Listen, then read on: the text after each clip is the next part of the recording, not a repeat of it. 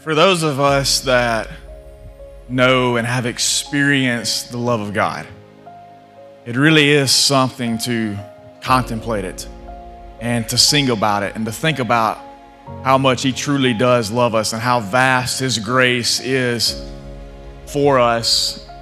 And I love when we get to have baptisms, because it's kind of a double-edged sword. For those of us who are believers, it can serve as a reminder of how good God has been in our lives and reflect us back to a time when He did a saving work in us and called us to Himself, and we by faith surrendered our life to Him and were never the same afterwards.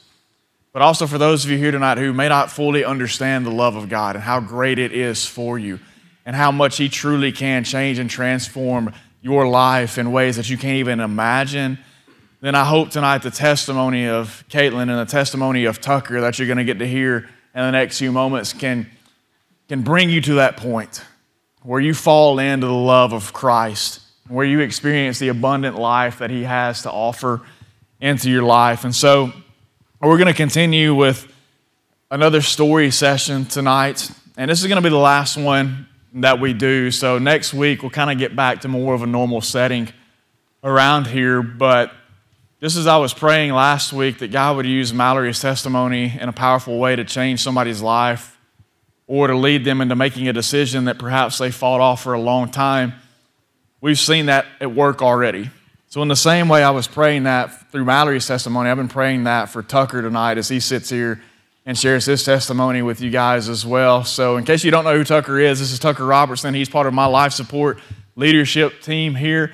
Tucker, I interviewed back in the summer as well. He got to share with our people that are here on a weekly basis in the summer. And so you guys get the privilege of hearing about what Christ has done in his life in these next few moments. And I'm just going to I'm gonna encourage and challenge you to really lean into his testimony as well tonight. Don't check out, and hear what God has to say through him tonight, because it really is a powerful word of grace and love and redemption and of Christ's pursuit of our hearts and our souls, and him not being content to let us just continue down the path that we were continuing down in our sin and our rebellion against him. So Tucker, man, I'm happy to have you here with us tonight. I'm thankful for this moment once again, because it causes me to reflect back on the relationship that we've been able to build over the past few years, kind of how God brought you here to our church. And I know we don't have time to get into all that, but you know, I know a side of this guy that many of you don't. And seeing him come, God direct his path to our church, him get plugged in here, seeing what God's done in his life over the past few years, seeing the way that he has plugged into our church and has discipled young people and has served in, in all kinds of different aspects, has gone and participated on mission trips. It's just a, a joy to have this brother sitting here with me tonight. So let's help them get to know Tucker a little bit tonight as we get started. Tell them a little bit about who you are, what you got your degree in, what you're currently doing right now, because college is behind you. You're in the real world now. You're in the working world, which is a joy all in of itself. So give them a little bit of an insight of who Tucker is and what Tucker's doing currently. Yeah, so I grew up um, in Collinwood, Tennessee, about thirty minutes from here. Um, went to school at M T S U, or I graduated from M T S U, Middle Tennessee State, in Tennessee. Um, grew up in a really, Collinwood's a really small town, um, much smaller than Florence, believe it or not. Um, and so that was kind of a, you know, culture change. But growing up, um, was very much so in church. That was a very normal thing. Grew up um, going to the same two churches my parents um, went to and was super involved in that. Um, but as far as, you know, after that kind of, I got my degree in teaching. And so I have been teaching, and I'm a basketball coach at Colbert County. Um, I've been there for, this will be four years now. So it feels weird being out of college for four years, but um, yeah, excited about you know, that journey and where he's brought me with that. I'm telling y'all, y'all don't realize how fast time goes by once you cross that stage. Like, it's insane, because he's talking about how he doesn't realize or how, how quick four years has gone by. Like, it's been eleven years since that happened for me. Like, some of y'all are thinking, man, one of these days I'm working towards my ten-year high school reunion. Like, I've already blown past my ten-year college reunion. Like, it does not slow down any whatsoever. So you, you're coaching, you're teaching, Colbert County High School here in our area. You had the opportunity to become the head basketball coach, varsity basketball coach there. So kind of just fill us in a little bit on what that's like. That's something that I know kind of was a desire of your heart, and God has blessed you in that. But let's talk about, because I know there's, college is a season of transition. You know, it's a lot of change. It's a lot of difference. You come out of high school, you have to transition into the college setting. And no sooner than you kind of get adjusted to that, you leave college behind and you transition into the real world. So what's that transition kind of been like for you over the past four years, getting used to leaving academic life behind to going into career life a little bit?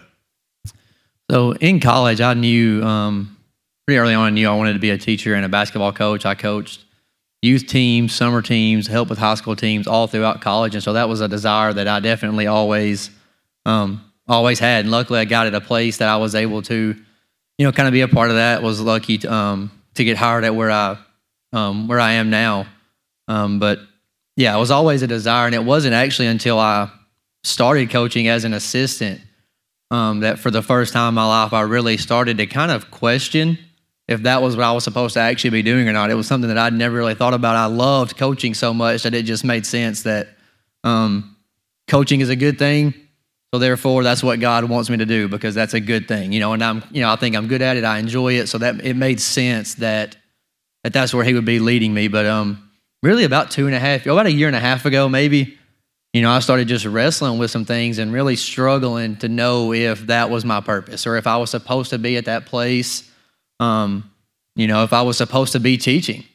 You know, I had an opportunity to go on some mission trips and thought that might be something that God was calling me towards. Thought He might be calling me to a different school, to not even be coaching anymore. And I really wrestled with those things and kind of struggled with um, a career that I'd kind of prayed for and was, you know, in a, in the process of having, and I wasn't exactly sure. I got to a point to where I wasn't sure if that was what I was supposed to be doing in my life or if that was God's will um, for my life. But you know, to kind of make a long story, you know, short with that, those things didn't work out. You know, a lot of prayer and really unrest, and make, you know, get into some of that later. But I didn't have peace about a lot of things. Um, and God kept me at where I was at. Um, and I think that, um, you know, I know that because of that, then just the next year after dealing with all that, I was lucky enough um, to be the head coach at the place I'm at now. And I, you know, super blessed and thankful that, you know, that I have the opportunity and where I have it at. I couldn't be more thankful about the position that it's in, not just the the title that it holds, but the the place that it's in, the place that I've been at. And, you know, I've gotten to to know a lot of the kids and build relationships. And so I'm thankful that I didn't go somewhere else or didn't go chasing something else, and that God had me there for a reason, you know, and that reason I believe now is coming to fruition. So being a teacher, being a coach, obviously you get to be a part of a lot of lives, a lot of young lives, and you have a lot of influence over those lives. Like I know there's probably several people in this room coming through high school, you know, if you played sports or even if you didn't, you had a specific teacher or you had a specific coach that made a big impact on your life, somebody that you remember to this day as having a, a huge influence, a huge impact over your life. So, you know, as a teacher, as a coach, and I wanted to hit on this just a little bit, and, and we'll transition this into your testimony afterwards, but what kind of influence, you know, are you seeking to make upon the lives of the students that are in your classroom, the young man that you're on the basketball court with? Like, what do you see as your mission in the position that God has allowed you to be in? Yeah, so I definitely think that, um, you know, God gives all of us a calling and a purpose specific to, you know, our lives. And I believe that I'm lucky enough to have found mine early, and I'm kind of living that out, you know, as He sees fit um, right now. And if you've played sports or you've seen it, it's as cliche as it sounds, you know, you could give the whole like, you know, I'm not here to win games. I'm just here to grow young men. And it's like, that is, you know, true, but that's very a cliche um, answer. But it is, um, it's just important to me in the position that I'm at that um, it's something that I try to, you know, pray every day to not take lightly.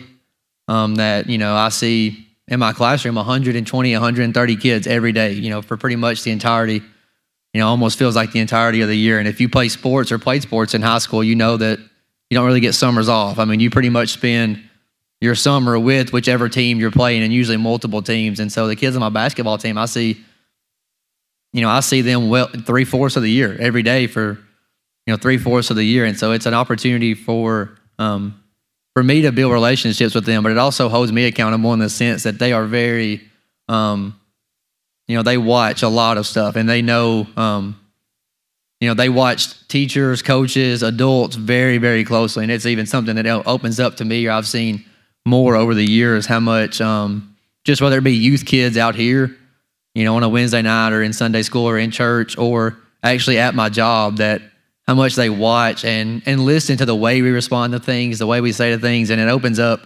um, you know, gospel conversations. And so one of the things that I think is important, and I try to and do the best of, is using that and being a steward of that opportunity and that time wisely, not just seeing it as an opportunity to, well, how can I be better at my job? How can I be a better teacher? How can I be a better coach? But it's not building relationships so that my life is easier or my job is better, but it's building relationships that hopefully, you know, have eternal value, and not just value, um, you know, in a monetary or a sport or a, a school, but that it's impacting the souls of, you know, of young people.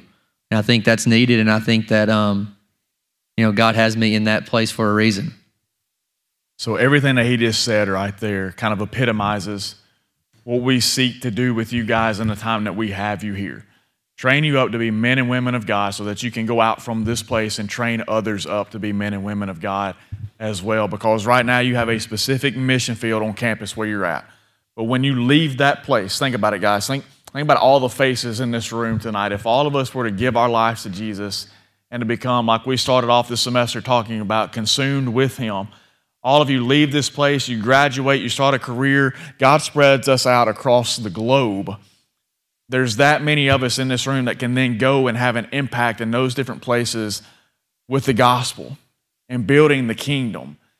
And so that's why we pour our heart and souls into discipling you now, so that you can make disciples as you go as well, so you can sit in a position one day, so you can find your career, find the path that God has laid out for you, and not just see it as an opportunity for monetary gain or for career clout or for achievements or goals or personal ambitions or anything like that, but with the mission of the gospel at the forefront of your mind, at your heart, that why I exist to be in this place is to make the name of Jesus known and to direct lost lives towards him. So that being said, let's, let's get into how Jesus changed Tucker's life a little bit. Now, I asked Mallory this very pointedly last week, and I'm going to do the same to you as we get into your testimony. Is Jesus Christ your Lord and Savior? Yes. Then tell us kind of how that came to be. How did how did Christ begin calling you to himself?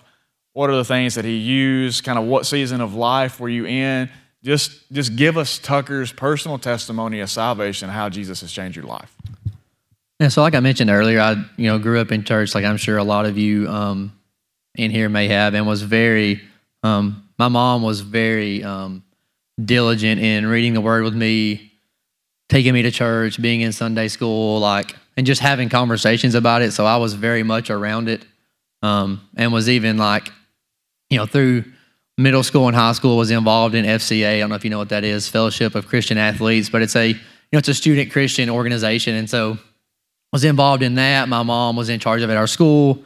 I pretty much came the de facto like prayer at every meeting because nobody would pray. And so I would just have to lead prayer pretty much every single meeting. So I got used to that at an early age. But, you know, that's kind of what I did throughout, you know, growing up. And so that whole time I had, um, you know, all the head knowledge of God, knew everything about church, was very good at church speak, saying the right things, doing the right things. But there was, um, you know, there wasn't a heart change. There wasn't a, um, a life change. There was a lifestyle change in a sense, but there wasn't a, um, a life change. And so that kind of went on all throughout high school. And then early, early into college, well, kind of the end of high school, early into college was really the only time that I would say I kind of fully, like what the world would say, was rebelled against God. You know, it was mostly I was not doing godly things, or I was not, um, I was kind of sinning by omission for most of my life, not doing the things I was supposed to be doing. But there was a stretch kind of, I guess that built up over so long, and it got to a point to where it was like, well, if I'm not going to go all in, then why would I even be half in? You know, and that's um, kind of the mindset I had for a stretch, is if I'm not going to really live it out, why shouldn't I enjoy what the world has to offer? You know, and it stinks to say that now, but that's kind of the mindset that I um, that I had for a bit. And so I got to college. I actually I transferred three different times, but I ended up at M T S U, so that's what we'll focus on. I um, got to M T S U as a junior and moved fully away from home. Um, and so at this kind of stage, I'm still kind of, you know, I'm not I'm not doing anything what the world would say is bad. You know, I'm not partying, doing drugs, you know, not living this awful lifestyle. My parents and family would have thought that I was fine. Um, and anybody who asked me, I would have absolutely said that, yeah, I'm a believer. I'm a Christian. You know, I went to church. I went to, um, we had campus outreach at M T S U up there. And so I was a part of that campus ministry with some friends that I grew up with. And so through that, um, God used friends that I had in high school um, and had grown up with to kind of show me that, um, you know, I wasn't living for him and I wasn't all in and there wasn't a heart change. And, you know, he began to start to work in my life to show me that through our conversations and their discipleship of me, I pretty quickly realized that the way they talk, the things they do, and the way they speak about God was way different than the experiences I had and way different than the things that I did. I went to the same events. I did the same things, but their heart behind it was way different than mine.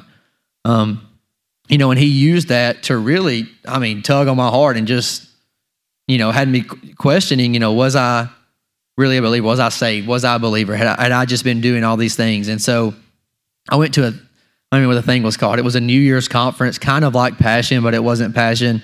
Um, And a guy who was kind of over the campus outreach in the area. I'd, I'd never met him. His name was Tony. I'll never forget it. I don't even know his last name. But Tony set three or four of us down, and he gave us a little sheet of paper, and he had us write on there, if you were to die today, like what, one through ten, you know, how confident are you you would go to heaven? You know, ten being no question, like whatever happens, I'm going to heaven. One obviously being no question, I'm going to hell. And so it was like, three or four of us, and I sat there for a little bit and thought about it, and really, you know, didn't want to be the guy that, you know, he didn't want to go too low, I didn't want to go too high, because I wasn't a ten.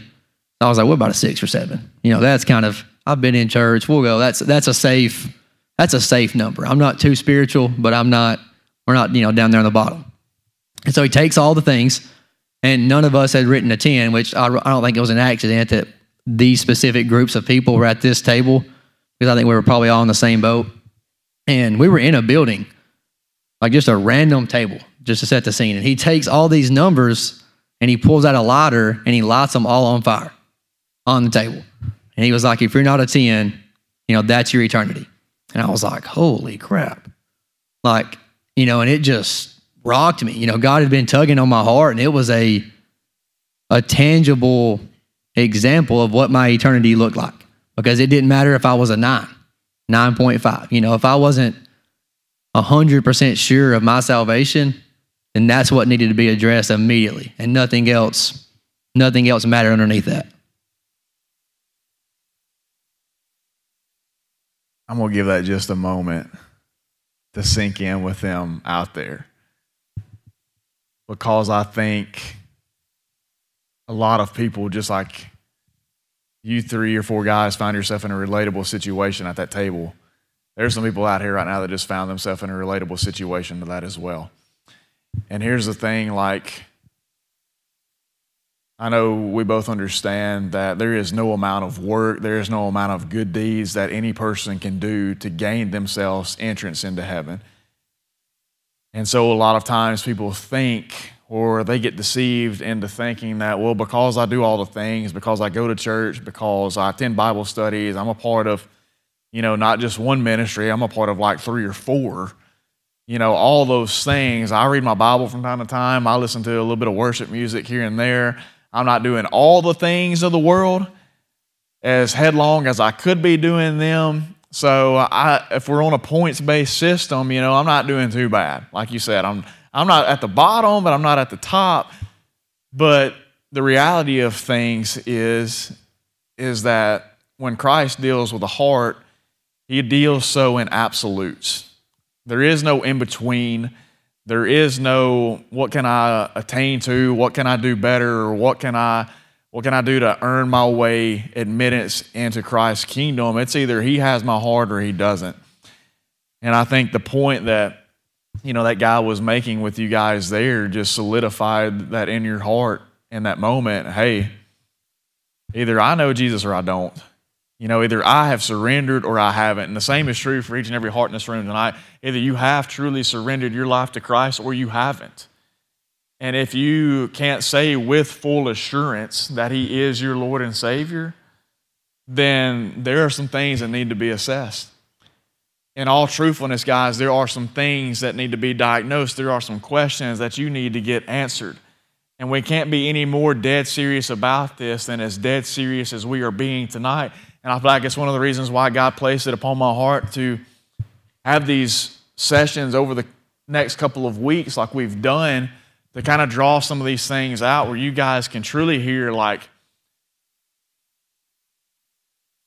Jesus Himself says that on the day of judgment, many will say to me on that day, Lord, Lord, did we not prophesy in your name? And in your name, did we not do good works? Did we not perform signs and miracles and wonders? And in your name, perform many services? And He will look at them and say, depart from me, you workers of iniquity. I never knew you. You can do all the things in the name of Jesus. But if your heart and soul is not covered by the banner of Jesus, then it's not going to matter when it's all said and done. If you have not bowed your knee and confessed Him, if you've not repented of your sin, then guys, eternity in hell is your reality currently. But God in His love and His grace and His mercy is so good that He says that doesn't have to remain your reality. That doesn't have to remain the path that you stay on. You can come to me and I will forgive you of your sins. I will cleanse you by my blood and credit you in my righteousness, and you can have a true relationship with me. You can move from a one or a two to a ten. You can move from a four or a five to a ten. You can move from a six or a seven to a ten. And so coming under conviction in that moment, you come to realize that, okay, here's why my life doesn't look like my friends'. Here's why the way I talk about God doesn't sound the way they talk about God. Here's why the way that, that they talk about experiencing worship doesn't sound like or feel like the way I experience worship, because I don't have a true saving relationship with Jesus.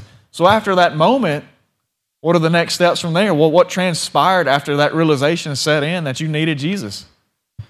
Yeah, so after that, it was a, um, you know, it wasn't a, I said it wasn't like a, there was a radical lifestyle change, because I'd already been doing Um, all the works per se. I'd already been doing those things, but it was just a newfound, um, you know, heart and reason to do them, and a you know, you know, a heart for the lost, uh, and a, a hunger to know more about Him. It was yeah. I had, or I should say, I had known about Him. It was a hunger to know Him, to know God, you know, and it was a, you know, I can think back like it was yesterday, just the the mindset and mentality and, and heart change that I had in that moment that started to drive all the decisions that I was making, you know, that I had never really, just because I had been, you know, good working my way into heaven, you know, that wasn't affecting any of the decisions that I made in my life. It wasn't affecting my day-to-day other than what my schedule looked like.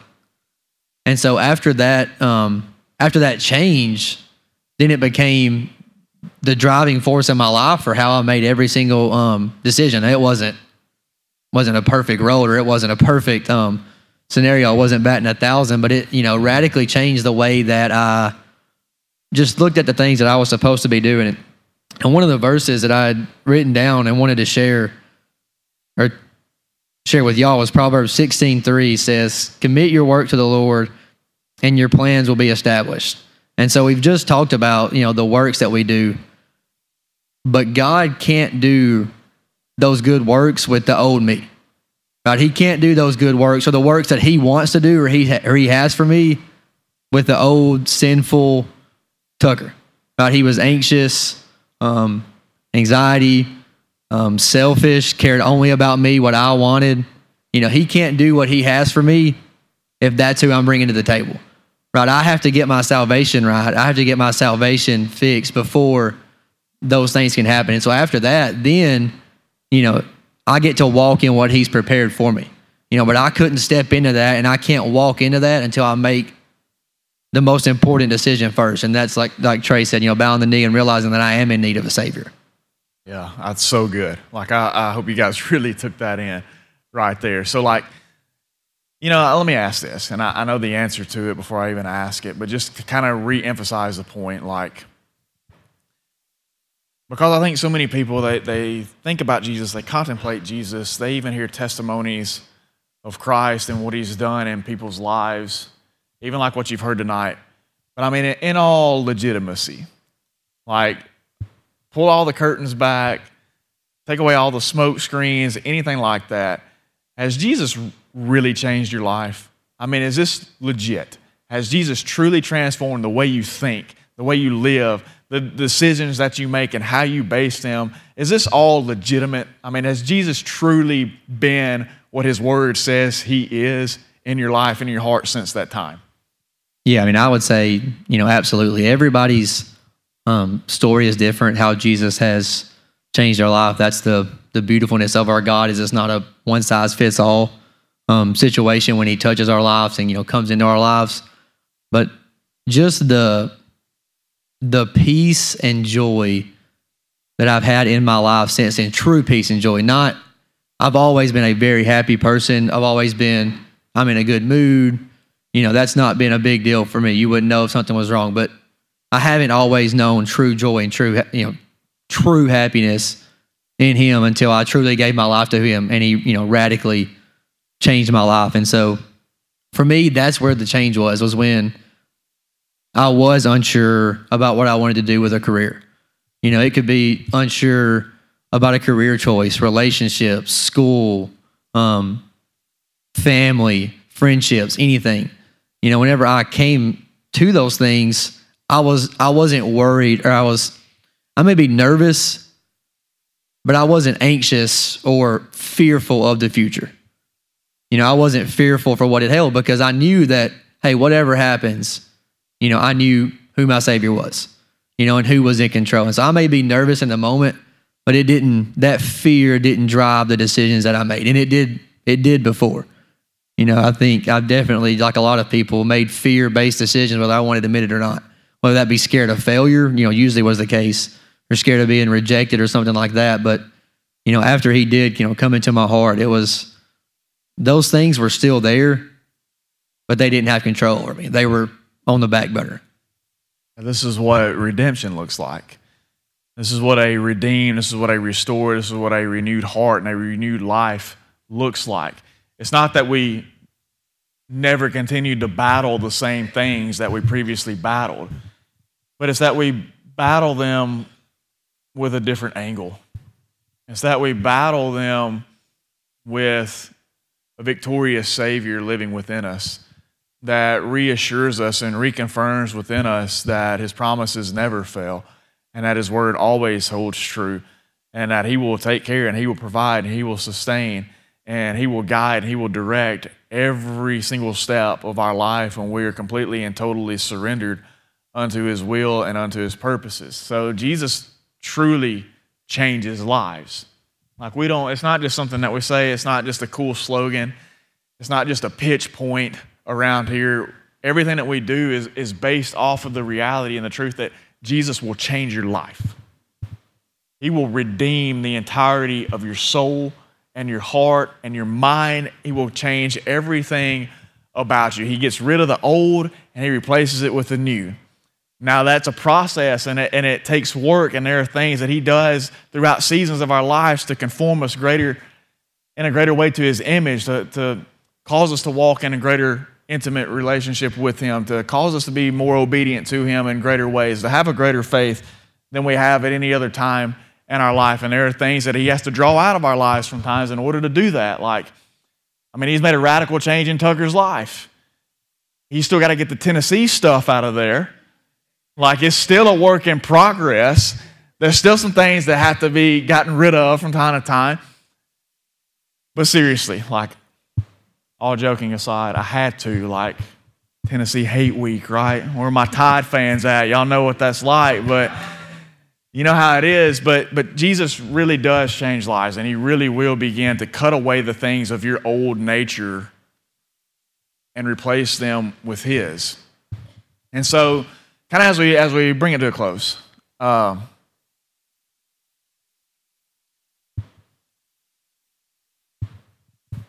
If you had to give an encouragement to someone tonight who, once again, is kind of on the fence about this Jesus stuff, maybe they sat here last week and they heard Mallory's testimony and they knew the Spirit was drawing them in, but they just they couldn't make the move. You know, they, they're still kind of hanging on the fence. If you had to give somebody an encouragement that might be on the fence, even still, about surrendering in totality their heart and their soul to Christ, what would that encouragement be? I mean, it seems simple, but, you know, it's to go all in, you know, kind of expand, um, you know, on why I think, you know, it's the greatest decision I've ever made. It's the greatest decision you all um, can ever make. It can ever make. And, you know, I've been in your seats and been in a situation to where God was wrestling with my heart, and I was hearing people share a lot of the same things I'm probably sharing now, or hearing a, you know, a pastor every Wednesday, every every Sunday. I was in church. You know, I was hearing stuff three nights, four nights a week sometimes. And it was just, you know, one ear and out the other, where I was so hardened by what I wanted that I didn't want to fully surrender. You know, and I guess that's the word, you know, that I would use is, you know, a full surrender. We can't, we can't, you know, give our life to a Savior until we accept that we are in full need of that Savior.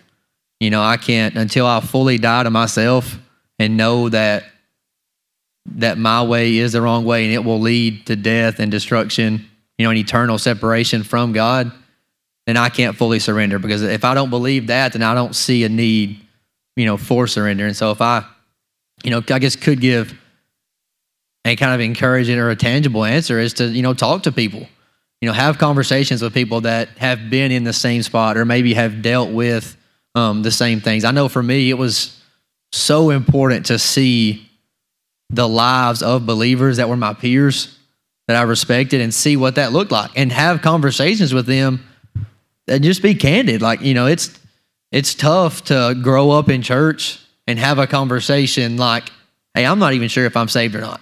You know, I walk down an aisle at six, but I don't really know much about, you know, I don't, I'm not sure about my salvation, you know, but that's what full surrender looks like, because that's the only thing, um, you know, that's the only thing that matters. And so I would say, you know, talk to, whether it's people here, it could be just godly people that you trust, um, you know, and be involved with them as much as you can and see what that looks like in their life and kind of just take inventory of, hey, are, is that is that what's going on in my life? You know, have I experienced the joy that he's talking about? Am I, have I experienced the peace that he's talking about?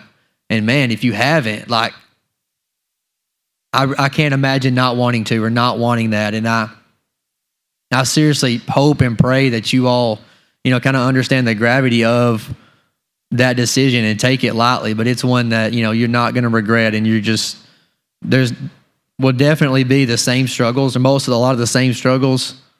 But I just, I can't speak to enough the peace and the joy that it brought me, you know, knowing who was in control of my life and who is in control of my life, you know, and the worriness that it was able to take away, that, you know, there is no real, you know, if I do make a wrong decision, if I do do something in in myself, right, that I, that there's not, there's grace, right? I'm going to make mistakes, but it's not, my salvation isn't up to me, you know, and if I'd never made that decision, it would have been, and I would have been, you know, spending eternity in hell and not with God. You know, we started off this night singing about the love of God and how he truly does love us.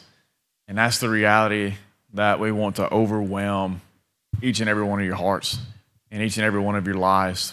For those of us that, like I was talking about earlier as we got started, who have experienced the love of Christ, be overwhelmed all over again that he would save a wretch like any one of us. But for those of you maybe who, who haven't, and you're still holding on, you're, you're, you're not sure, you're battling these inner voices of the enemy that is trying to discourage you, that's trying to persuade you that it's not worth it, that Jesus isn't really who he says he is, that he's gonna, he's gonna cost you more than what you'll gain in him. Those are all lies. Guys, every single one of us that have given our lives to Christ will attest to the reality that it cost us our lives, but it gained us true life. And there's a big difference in experiencing one over the other.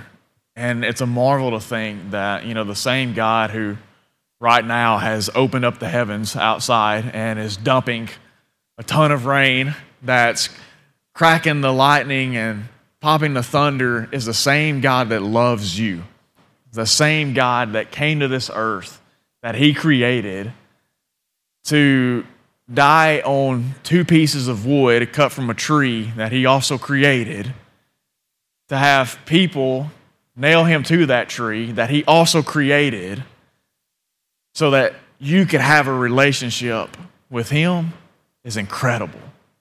That's an amazing love. That's an incredible love. And that's a love that we want each and every one of you to walk out of here knowing. So if you haven't, please don't leave this place without asking questions like he was talking about. If you have questions, ask. That's the greatest way to find answers. So as we finish up tonight, Tucker, thank you, man, for being willing to sit here tonight and share what God has done in your life. Can we give him a round of applause?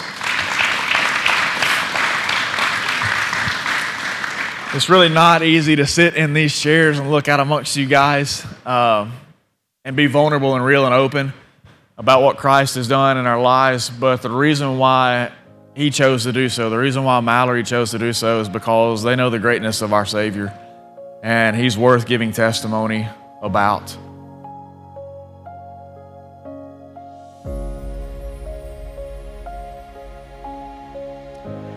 Hey, this is Trey Mitchell, college and young adult pastor. I just wanted to say thank you for listening. It's our prayer that God uses these messages in a way that challenge and encourage you to live for his glory. If you've never placed your faith in Jesus as your Savior, we would love to help you with making that decision. Just reach out to us through our webpage at underwood baptist dot org. Be sure to check back in with us next week as we again encounter God through his word here at Life.